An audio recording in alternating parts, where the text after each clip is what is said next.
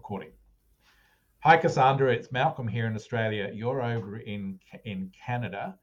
Um, but a momentous week uh, in space security with the Russians launching an anti-satellite or ASAT test uh, with a kinetic kill ASAT in which they blasted one of their satellites, Cosmos 1408, into fragments, which is now spreading through low Earth orbit and endangering not only the International Space Station and the Chinese Tiangong Space Station, but also numerous satellites. What's your thoughts?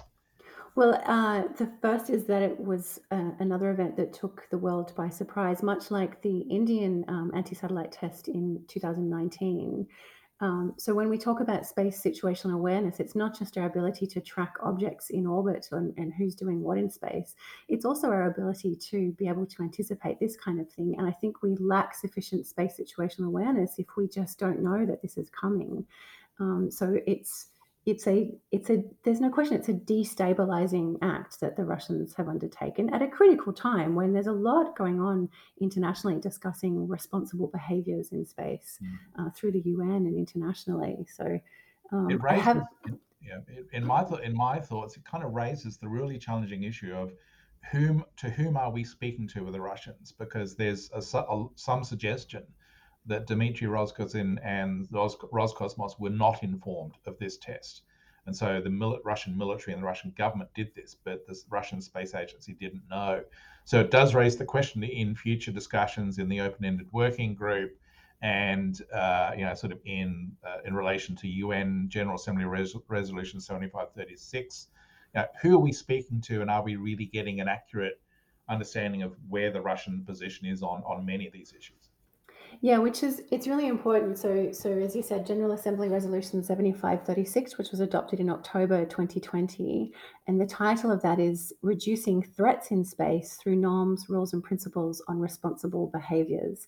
So, the point of that General Assembly resolution was to try and get out of this decades long um, blockade that we've had around having any kind of new um, binding or non-binding norms around the weaponization of outer space. And so by putting it in the General Assembly and, and having enormous support internationally, it seems like there's been a real push to look at rather than trying to regulate what kinds of technologies are lawful or unlawful, or are we going to have bans on particular kinds of weapons in space?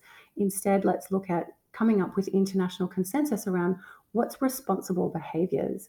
And I was very, very optimistic and excited about the fact that just at the beginning of November of 2021, um, the uh, there was a, a, establishment of a an open-ended working group, which is going to meet twice uh, every year for the next two years to try and come up with those responsible behaviors red lines essentially. And I would have thought that there seems to be I, um, an international consensus building very quickly that any kind of deliberate creation of debris is an irresponsible behavior. And I haven't been tracking where this exact debris is going, so maybe you could you could say a little bit yeah. more about why that's a threat.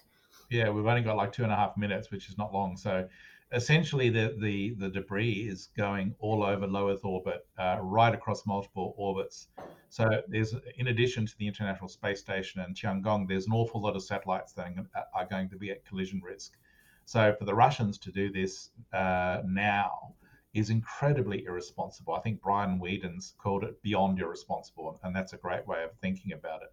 So, you know, this is a really bad situation the Russians have put us in, and it has to undermine confidence in the success of the open ended working group and the ability to create norms of responsible behavior in space.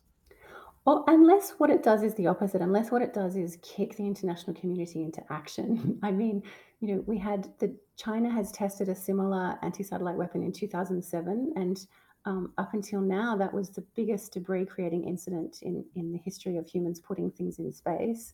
Um, the US answered the very next year with a very similar test, um, although both China and the US said that what they were doing was getting rid of debris and not testing a weapon. In 2019, India tested something similar in a bit of a lower orbit, I think, than the, than the Russians. And they did declare that this is, in fact, a test of a weapon. And now we have the Russians also saying, yes, this is a weapons test. So it is destabilizing, but it might kick the international community into even um, into a greater sense of urgency. Yeah. Yeah, I agree. I mean, that's certainly a possibility. And when it first happened, that was my thinking uh, that you know this the international community will react strongly to this.